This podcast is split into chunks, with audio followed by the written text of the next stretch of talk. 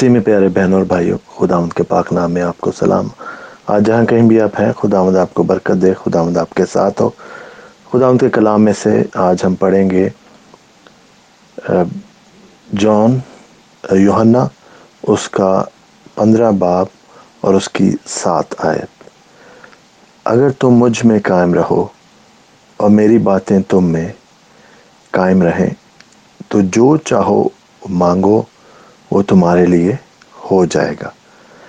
پیارے بہن اور بھائیوں، آج ہم خداوند کے کلام میں خداوند کا ایک وعدہ، جو کہ ہمارے لیے بہت ہی ضروری اور بہت ہی خداوند کا ایسا وعدہ، جو کہ لکھا ہے کہ جو کچھ ہم مانگیں گے ہمارے لیے ہو جائے گا۔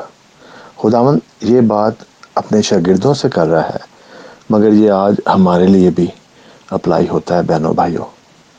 مگر اس سے پہلے کیا ہے کہ اگر تم مجھ میں قائم رہو، تو ہم خدا میں قائم رہیں۔ اور میری باتیں تم میں یعنی اس کی تعلیم جو ہے، وہ ہم میں قائم رہے۔ جیسے خداون نے کہا، ویسے ہی ہم اگر کریں گے بہن اور بھائیوں، تو پھر ہم بھی خداون کے اس وعدے کو پا سکیں گے۔